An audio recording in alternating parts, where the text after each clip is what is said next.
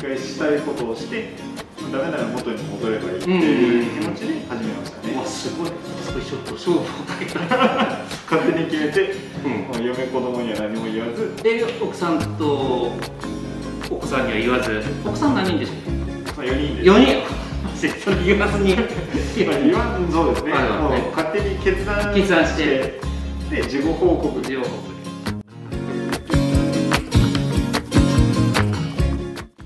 くですよろしくお願いします。今日は生中さんの金貝さん来ていただきました。ありがとうございます。ありがとうございます。いや早速売り切れですよ。ありがとうございます。本当にいやおめでとうございます。いやけど本当よかった。本当よかった。いやでもびっくりするぐらいもうね始まる前から来ていただけてたので、ねね、もうバタバタのいちじかんはんぐらいで、はい、その後見てくださいこのゆっくり度合い。やけど本当ねちょっと心配してたっていうか初めて出店してもらってにもかかわらず、うん、ちょっと売れ残ったらどうしようかなみたいな話でさすがでございます。ありがとうございます。いやでも本当なんか、ね、近くの方が、うんが多く来られてたイメージだったんで、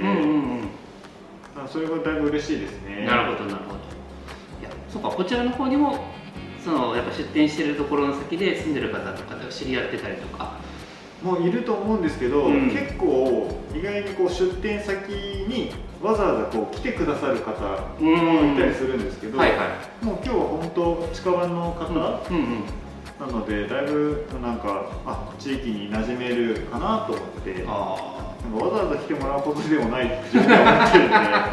いやないですね。もうそれする、うん、されるあしてもらえるんだったら、うん、自分が行きます。なるほどなるほどなるほど。行けてない地域多いんですけどいやいやけど今日もね、はい、あの何店舗かここで出してくださいみたいな話も出てましたけどもいや人気店でございますけどもそもそもスタートしたのがいつからでしたっけ？えっとおと今年のじゅうにがつからですね。今年のじゅういちがつ。はい。おととしですね。はい。おととしですね。はいはいはい。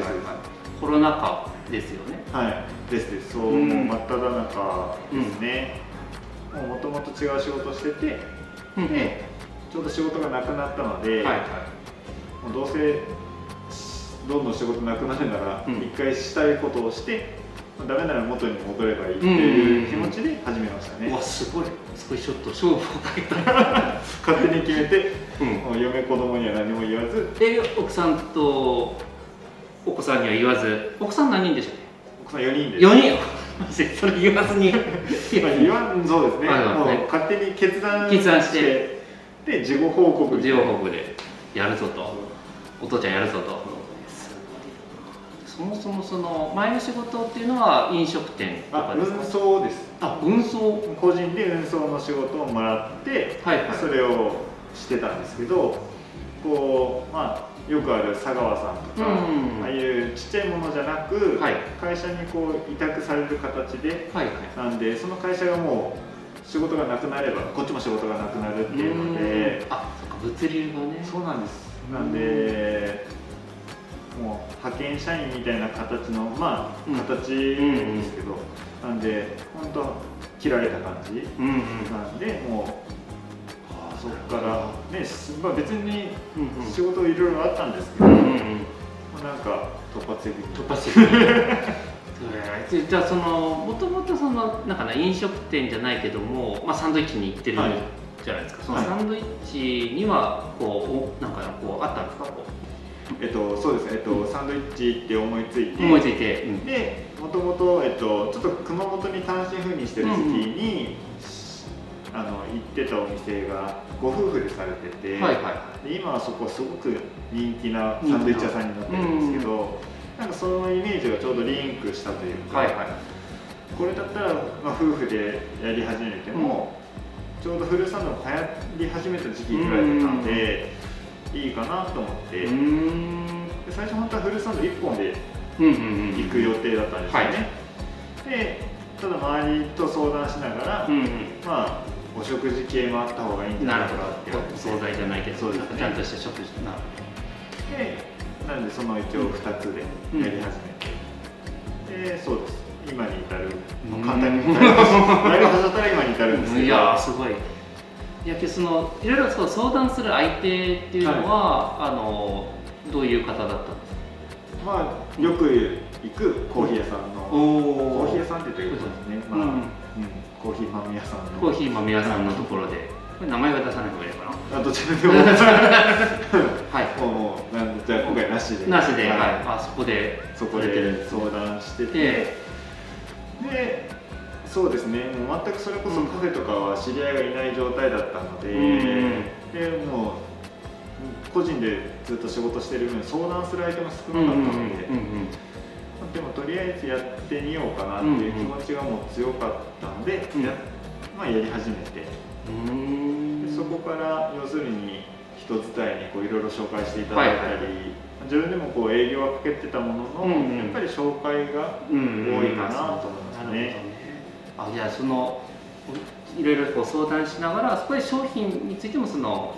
アドバイスもいただきながら。そうです。あ、そうですね。うん、もう商品に関しては一番こう妻ですかね。あ、奥さんね。うん、もう自分が正直甘いもの、はい、乳製品、うん、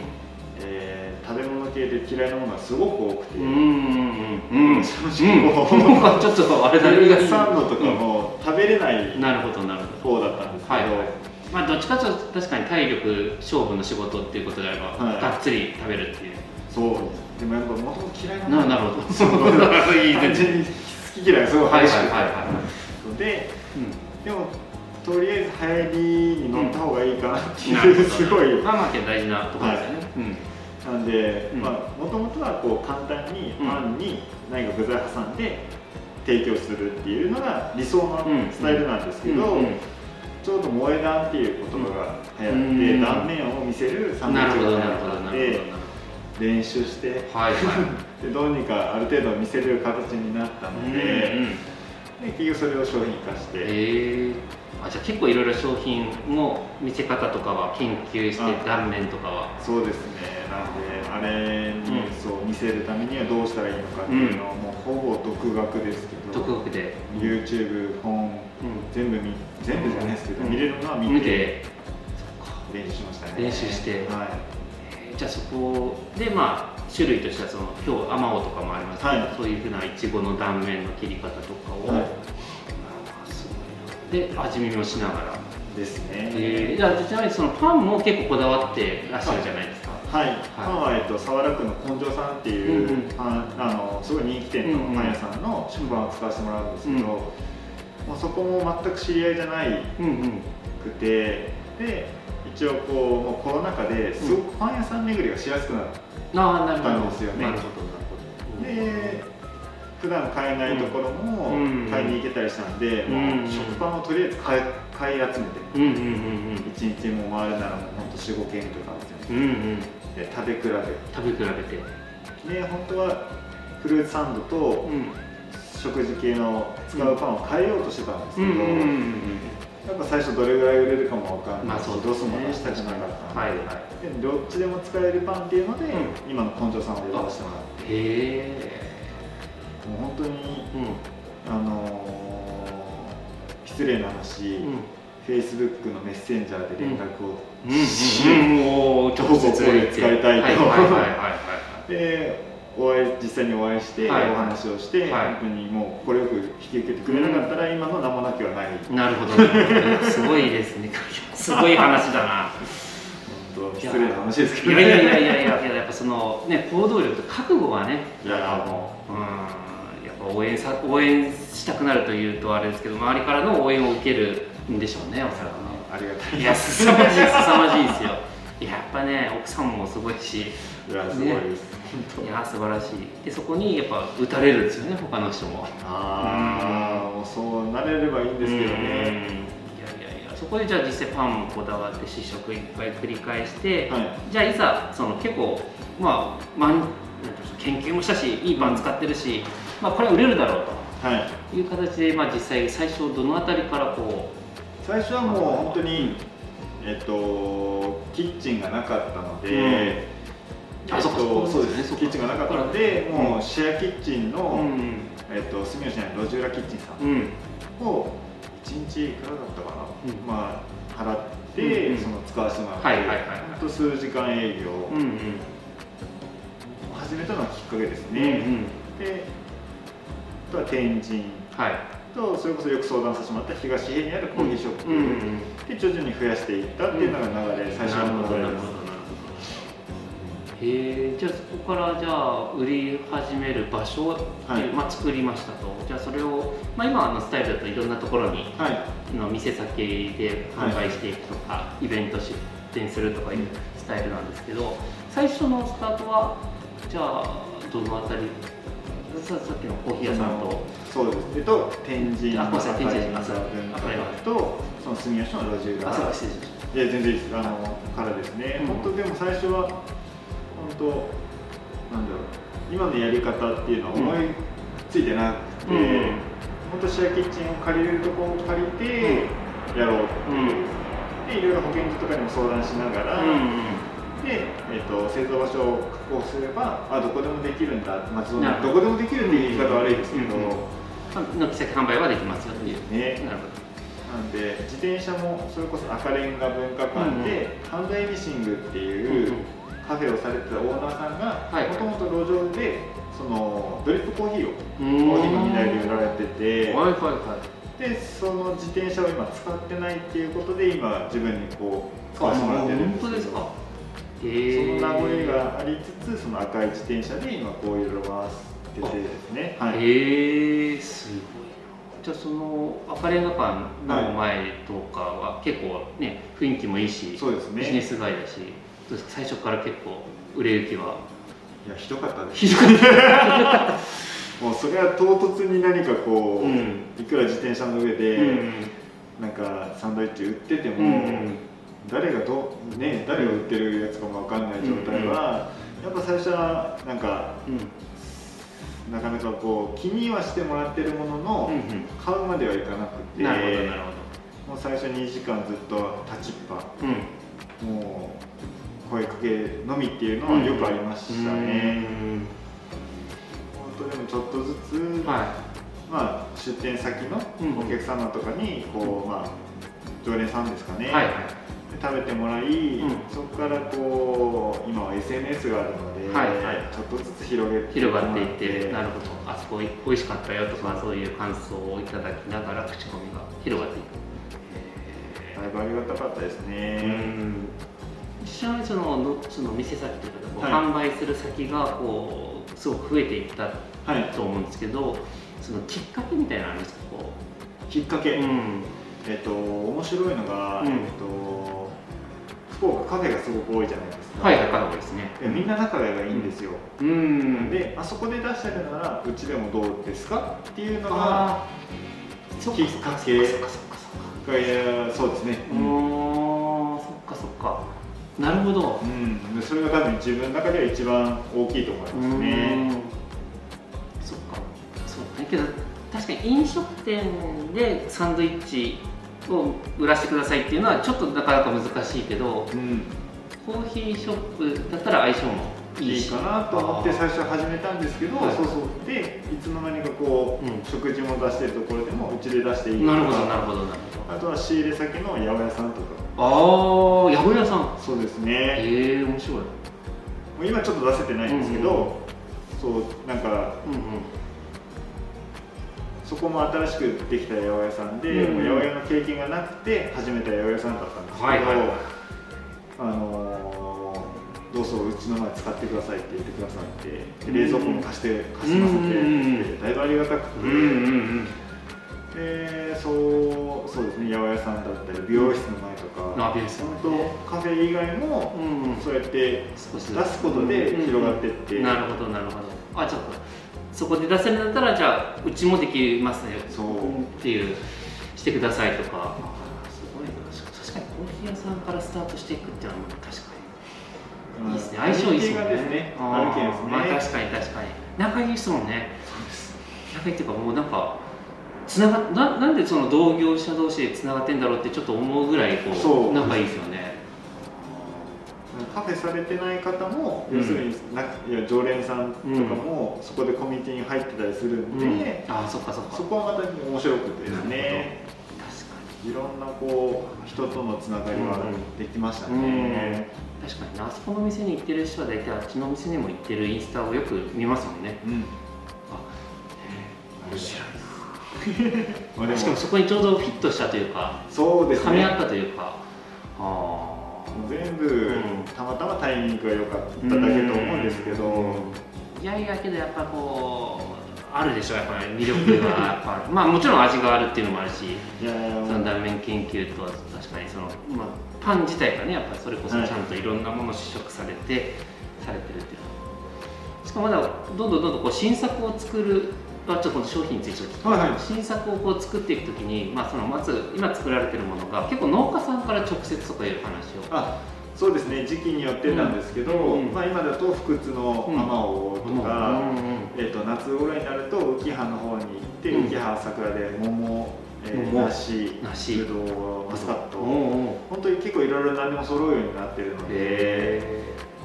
そうですね、今はあとは広島の尾道から柑橘系を、うん、まあ今ちょっと扱いは少ないんですけど、送ってもらったりすることもありますし。なるほどなるほど、すごいねそれ。けどそのまずコーヒー屋さんのつながるっていうのはなんとなくイメージできないですけど、はい、そのやっぱ産地に行くとかつながるっていうのは結構難しそうな気がするんですけど、そう自分も、うん、正直、うん、えっとなんだろうな、知り合いが唯一いた、うん、うん、そこから広げてもらったっていうのはなりますね。なので一発あって、そうですそうです。で浮羽の方は同級生がそれこそもうえっと何年かな、長くこうブドウと牡蠣を育ててて、いつかそのね友達と一緒にしたいなっていうのはあったので、こういった形でちょっとうまく噛み合ったんでよかったかなと思ってますね。なるほど、そういう知り合いがもともといらっしゃったんですね。すごいな。しかもめちゃくちゃ噛み合ってるじゃないですか。だってあっちの方だとね、フルーツの宝庫というか、そうですそうです、福岡こんなにフルーツ強いんですかっていうぐらいフルーツびっくりしますよね。いや僕もそれこそ今安島さんっていうの安部社長とかと今いろんなところ行かしてもらってるんですけど、あそこ秋をその秋のですね、福岡のブランド柿とか作られてたりとか、僕もちょっと友達であの大堀の方でイチゴを作ってる方とかいらっしゃるんですけど、いやおすごいですよね。いやびっくりしますね。いやーすごいっていうか、福岡全域でこんなにいろんなものが育ててあるんだと思って、うん、それはもうあれあなんかわかる。この井戸端本当ど素人からスタートしてるんで、はい、スタート一緒ですけど、ただ本当に思うんですね。こんなに海産も水、はい、ね海産物からね農産物から加工品から何でもあるっていう。すごいですね。なんか食い物うまいってよく聞くじゃないですか。はい、けど食い物を支えてるものが近くにあるっていうのが。やっぱ大きい大きい改めて思います、えー、じゃあ今後はじゃあそういうふうなこう直接していく、そうですね、あのー、つながりも、うん、今はそれこそ使わせてもらってるっていう、うん、まあ立場になると思うんですけど、うん、うん、いずれはなんかこうね、うん、面白い企画を一緒に作れたらいいのかなと思ってて、いいですね。なんかやっぱりこうすごい大変なんですよ、一個のものを育てて、うん、でも下手な話、いちねんかんそれがダメな主役になったりするじゃないですか。その人たちの覚悟もすごいので、その気持ちってなかなかこう、うん、生産者と近ければ聞けるんですよ。そういう経験っていうのは、うん、実際自分もこうやって行動しないと知らないことばっかりで、まだまだ勉強不足ですけど、はい、はい、なんかそういう経験をですね、なんか、うん、まあ、うちのサンドイッチを通して知ってもらってもいいですし、うん、何かこう一緒にそういうのを、まあ、学びに行ける機会っていうのはいずれこう作っていきたいっていうのはありますよね。いや、いいと思います。勝手な放送ですけど、ね、いやいやいやいやいや、それ大事ですよ、大事ですよ。いやこの間なんかちょっと先ほどちょっと立ち話の中で、うん、キャベツリレーの話とか、最高だから畑を。そうですね、キャベツをリバトン代わりにするんですか。本当にちっちゃい子から大人まで、うん、もう大きいキャベツを持って、うん、なんかそういう経験を、うん、やっぱそれはもうね市が関わってやってるイベントでしたけど、やっぱそういうのは多分いくつになっても楽しいと思うんですよね。いやいやそうですよ。やっぱね覚えてますからね体が。そうですね、ああいうのはね。うん、なんか多分皆さんこうフルーツ狩りとか行かれてると思うんですけど、やっぱそれは観光農家さんなんで結構足場とかも綺麗にされたりするんですけど、自分が行ってるところとかは観光農家さんじゃないところもあるのでザ自然なんですよ。なるほどなるほど。もう虫が出ようが足元汚れようが、でもやっぱそういうところを知ってってもらうというか、うん、経験したい人も多分ゼロではないと思うんですけど、いやいや、うん、いっぱいいる、うん、いっぱいいると思いますね。そのまあ、食育っていうね、うん、言葉があるぐらいですので、まあまあ皆さんがその食育に興味がある方はそうかもしれないけど、そういうふうに意識が高い方ってやっぱいらっしゃるので、そういうのはやっぱいくつになっても楽しいと思うので、うん、そういう現状を知ってもらって、うん、よりなんか普段食べてるものをまた違った味わいをそれ知ることができると思うので、あ、いいですね、その名もなき野菜ツアーとかしたいですね、果物ツアーとか。疲れてるいいじゃないですか。むしろ運転して運転はちょっと誰かお客さんお願いしていいですね。いやいやいや、やっぱそういう僕もその、まあ、住宅地とまるまるをつなぐっていう企画を今ずっと立ち上げてまして、うん、まあ、生産地と住宅地をつなぐっていうので、まあ、この間はその岩手の方の南部定期さんとかそういう方々とつながっていくっていうのをちょっと今スタートさせてるところなんですけど、ぜひですね、そのつなぐだけじゃなくて、その、まあ、持ち帰るじゃないですけど、はい、まあ、要は何か媒介するものというか、うん、うん、完成させる商品にする。例えば南部鉄器と、えーまあ、住宅地をつないだとしても物をつないでるだけじゃないですか、うん、うんですね、でここになんか家で何かできることとか、うん、まあ、そこの外でできることとか、うん、そういう、まあ、加工品といいましょう、うん、それサンドイッチとかはすごくいいですよね。しやすいですよね。いいと思う。だからそこはなんかぜひ何か一緒に今後作れれば、はいはい、産地に行って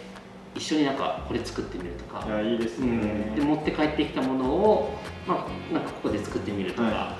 そういう企画を力不足ですけど、いやいやいや、林原さんも大先輩ですよ。飲食店とかもそれこそ僕はまだまだスタートしたばかりですので。なんかでもそうやってしていきたいんですね。はいはい、そうですね。まあ、もちろんそのそろばんも大事ですし、あのしっかりと売るっていう、うん、商品を作って売って、えー、ってことと、あとプラスアルファで、うん、そういうですね、ファンサービスじゃないですかね。なんかですね、なんかそうですね、ファン、なんなんて言ったらいいんですかね。単純に楽しいことしたい。そうですね。確かにそれは一緒にしたいっていうね。そうですね。一緒になんかこう楽しいことをして、なんか面白いことができたらやりたいなっていう。もう一番言っちゃいけないワードですけどね。そのなんか簡易的な考えかもしれないですけど、でもなんか楽しいことをしてる人には人が集まると思うので。うん、もっと具体的にこうやってね、いろいろ説明できればいいんでしょうけど、まずは楽しいことをするかしないかの自分はに択で絶対する方を選んでいく。なるほどなるほどなるほど。あ、まさにけど今回そのやるやらしたきっかけの時もに択のうちで他の仕事をするか、はい、サンドイッチはするか、こっちの方がっていう。外をやられましたね。全然こう生活が楽じゃないんですけど。いやー、すごいですよ、やっぱ。でもそこでやっぱ飛び込んでるその覚悟が周りを魅了魅了させるっていうのもあるし、まあ、強いですよね。だけどやっぱそこにやっぱりそれしながらやっぱきっちりと準備してるっていうのを今日お話を聞きながら。いやいやいや、うん、まだまだですけど。いやいやいや。いやけど今後ともではこの楽しい方を一緒にできればと思いますので、よろしくお願いします。今後でもよろしくお願いいたします。じゃあ今日は、えー、最初は。海外さんでございました。ありがとうございました。